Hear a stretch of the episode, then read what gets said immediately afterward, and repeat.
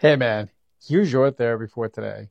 A close friend of mine uses this phrase or this kind of concept, and it resonates with me and it is in my head living rent free from time to time. And you know what? I want to share with you because it has helped me out in so many situations.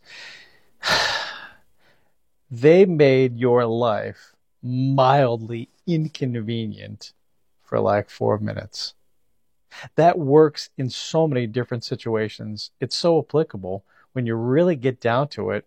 We're only mildly inconvenienced with these things that are happening around us, but we freaking blow it up way out of proportion and we have this emotional reaction to the things that are happening when, in fact, if you really look at it, you're only just mildly inconvenienced. And you know what?